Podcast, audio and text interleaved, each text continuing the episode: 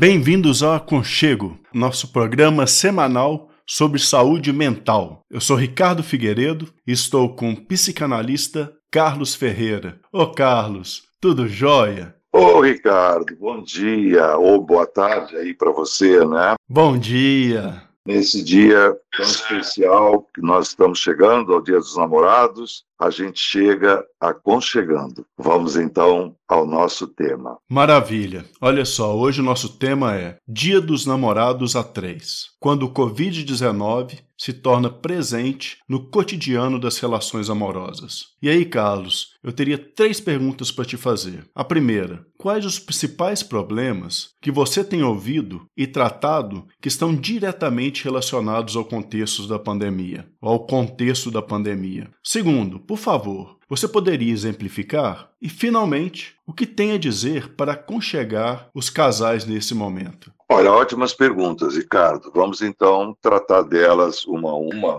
Os principais problemas que normalmente eu tenho ouvido durante a pandemia, no que diz respeito aos relacionamentos, são vários, múltiplos e muitos. Eu creio que nós já abordamos isso numa outra, num outro programa, em que essa proximidade, a questão da quarentena, ela traz efeitos positivos e às vezes negativos nas relações conjugais, nas relações de convivência dentro do espaço. Nós não estávamos talvez preparados para convivermos tanto tempo juntos num único espaço, seja grande ou seja pequeno. Então, com relação dentro desse contexto da pandemia, eu quero nesse momento te mostrar um caso que eu atendi essa semana. E vamos lá, começando pelo perfil do casal. Trata-se de um casal que tem aproximadamente 68 anos de idade, um casal de classe média, moram bem, têm seus filhos casados, independentes, e esse casal tem morando consigo uma irmã da esposa que é doente. O próprio casal já se insere dentro do grupo de risco. Quem são essas pessoas? São aposentados, ela exerce uma atividade voluntária, conduzindo grupos nas escolas de reuniões de pais e mestres, buscando soluções criativas para a educação e buscando resolver problemas de ordem geral no que diz respeito à educação, convívio familiar com os adolescentes, coisas do gênero. Ele o marido é um negacionista, também aposentado, mas faz parte daquela massa que não crê no vírus, não crê nas necessidades de se proteger e tudo mais. Essa semana eu fui procurado por essa esposa. E ao me procurar, ela veio extremamente angustiada e me disse o seguinte: Carlos, eu não consigo me reconhecer. Eu estou perdendo a paciência, coisa que eu nunca tive em mais de 40 anos de casado. Eu não consigo mais me controlar. Hoje, relato dela, Hoje, nós tivemos uma crise durante o almoço em que eu cometi uma atitude, em que eu tive um comportamento que eu jamais imaginava ter na vida. Eu simplesmente derrubei tudo que estava na mesa, tivemos uma discussão, eu peguei o meu prato, fui comer sozinho na cozinha, ele saiu porta fora e nós não voltamos a nos falar. E eu estou muito angustiada porque eu não me reconheci dentro dessa situação de perder a paciência e a calma. E eis o relato que ela traz, Ricardo. Ela é grupo de risco, ele é grupo de risco, e a irmã dela, que vive com eles, é uma senhora doente e grupo de risco. O nosso tema, né? No Dia dos Namorados, há três. Quem é esse terceiro? Esse terceiro é uma ameaça invisível. É o vírus da Covid-19. Isso por quê? Porque a queixa desta paciente é de que o marido não toma nenhuma medida de segurança, de precaução e sai diariamente, vai para a rua,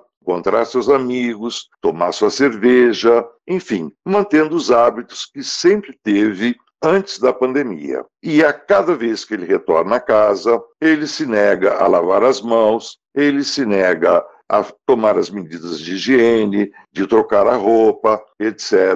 E isso vem gerando, acumulando, né, dentro desse período de pandemia, que já estamos há três meses trancados, a ponto de que ela perdeu totalmente o controle, por sentir-se ameaçada na sua questão, da sua própria saúde, da sua vida e também com relação à vida da sua irmã, já que o marido se nega a tomar alguma medida protetiva com relação a ela, sua esposa, e a sua irmã, que vem a ser a cunhada do seu marido. E o relato é dramático, é um relato de uma angústia, porque ela diz que a cada vez que ele sai e que ele entra, ela nunca sabe se ele entra sozinho. Aí está terceiro nessa relação, que no início a coisa não era suportável, mas que eles atingiram um momento em que ela não consegue mais conviver com essa situação. Isso vem criando uma tensão profunda no relacionamento do casal, de forma que eles não conseguem mais conversar dentro de casa,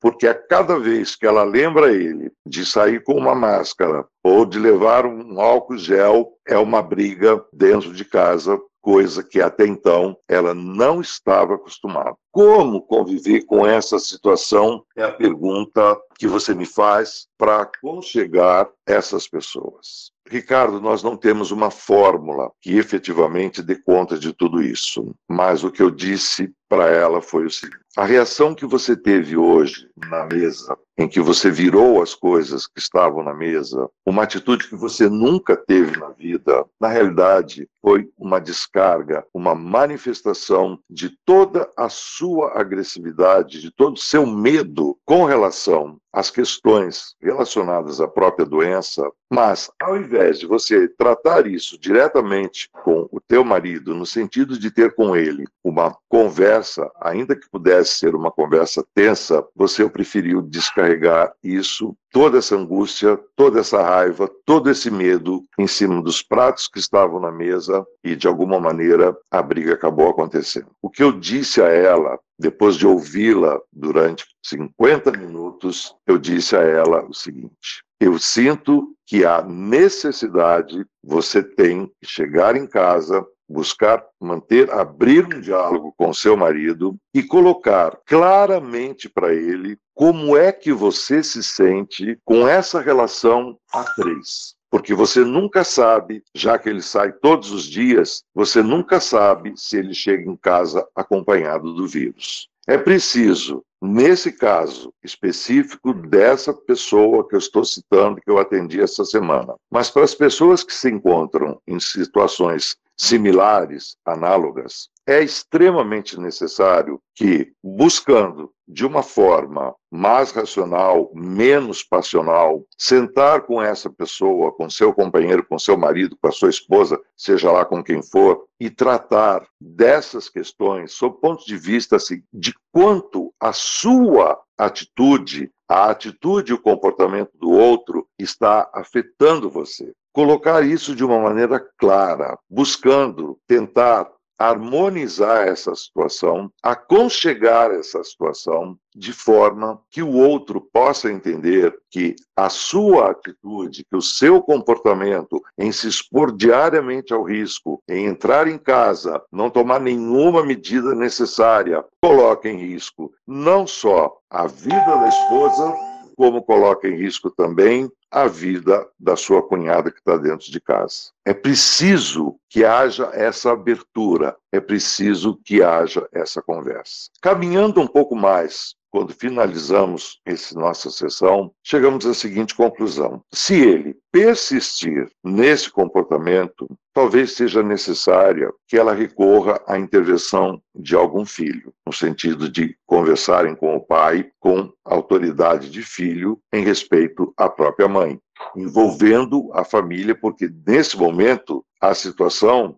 ela se complica. Por quê, Ricardo? Porque, de novo, é um casal vivendo a três. Ela nunca sabe, eles nunca sabem se quando ele chega, ele chegou em casa com o vírus. E a terceira opção foi colocar claramente para ela é possível, se efetivamente a situação não se resolver e vocês não vão se separar, certamente não vão se separar, mas a terceira opção nesse momento seria você dividir espaços na casa. Você passe para o quarto da sua irmã, você tenha medidas, as medidas recomendadas pelas autoridades sanitárias e tudo mais. Separe as coisas que são dele, não use coisas que são dele, não comparta toalhas, não comparta absolutamente nada. E, infelizmente, vocês vão ter que manter, além da quarentena, vocês vão ter que manter um isolamento social dentro da própria casa, que é um tema recorrente também. A gente volta para aquilo que é importante.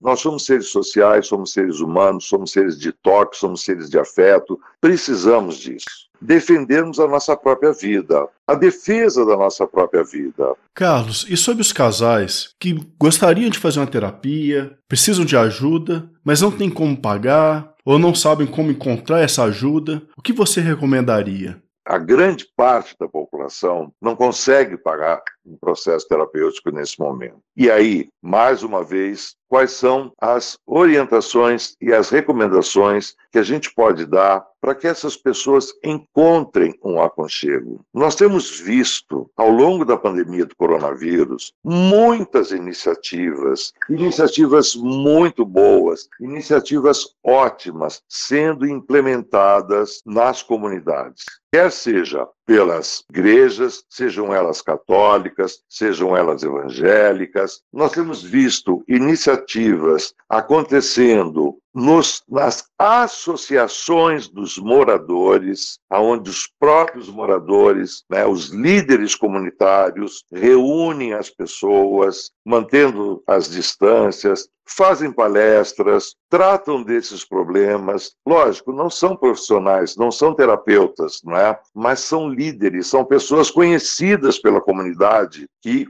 efetivamente podem contribuir. Uma outra forma de aconchegar-se nesse momento, Ricardo, é falar disso. Falar, ainda que não seja com o terapeuta, mas tirar essa angústia, tirar essa opressão, essa dor, isso que se sente no peito, que aperta, falar para alguém. Alguém que seja da sua confiança, um vizinho, um parente, um amigo, uma pessoa qualquer, mas é expor essa angústia. Portanto, o remédio, aquilo que a gente indica é falar, falar, falar. Fale com alguém. À medida que você fala, que você busca, você está buscando o quê? Uma escuta que aconchegue. E é esse o nosso papel. Esse é o papel de quem escuta, a aconchegar, receber essas palavras, receber essa angústia, receber essa dor, sem emitir julgamentos, sem emitir decretos, sem proferir sentenças. Por exemplo, ah, o seu marido é um cafajeste, eu acho que você devia mandar teu marido embora, ou teu marido não presta,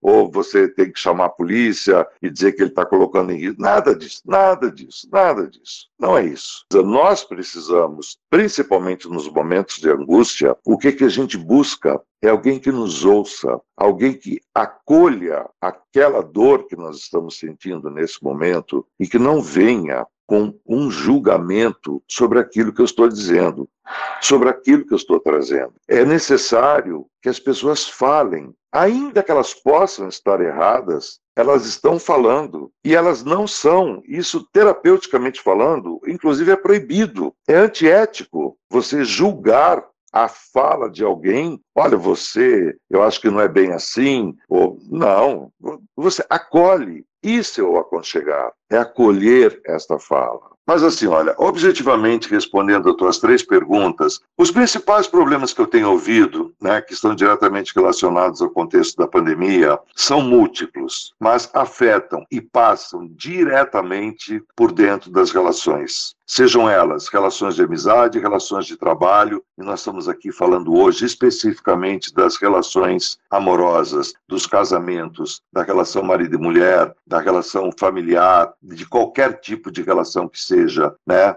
das pessoas que convivem, que mantêm uma relação afetiva debaixo do mesmo teto. Isso tem afetado profundamente as pessoas. Como aconchegar esses casais neste momento? Só existe, eu só conheço um caminho. Só o diálogo, somente uma conversa franca, sem agressões, sem ofensas, sem julgamentos, sem xingamentos, mantendo o controle emocional, colocar para o outro aquilo que está lhe incomodando, aquilo que está afetando o sujeito na relação. Seja do marido para a mulher, da mulher para o marido, de mãe para filho, de filho para mãe, de companheiro para companheiro, é, de amigos, pouco importa se as tensões estão chegando ao ponto que estão chegando e sabemos que estão, não é? É necessário de que as pessoas abram o diálogo, que as pessoas abram, que elas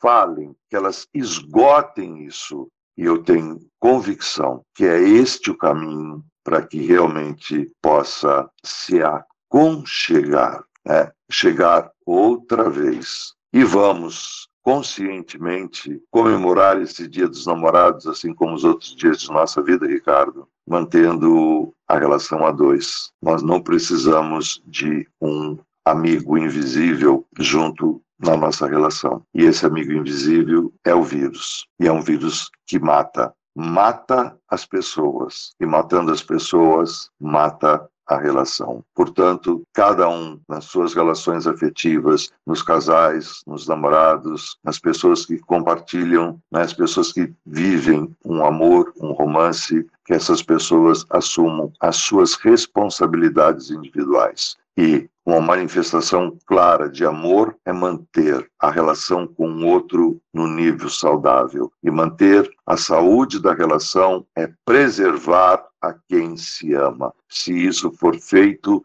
nós podemos ter certeza que nós estaremos apenas a dois no dia dos namorados e nos demais dias das nossas vidas. Se não for feito dessa forma, nós estaremos a três, a quatro, a cinco, não sei até quando é suportável manter essas múltiplas relações. E nesse momento eu estou falando de relações virais causadas pelo Covid-19.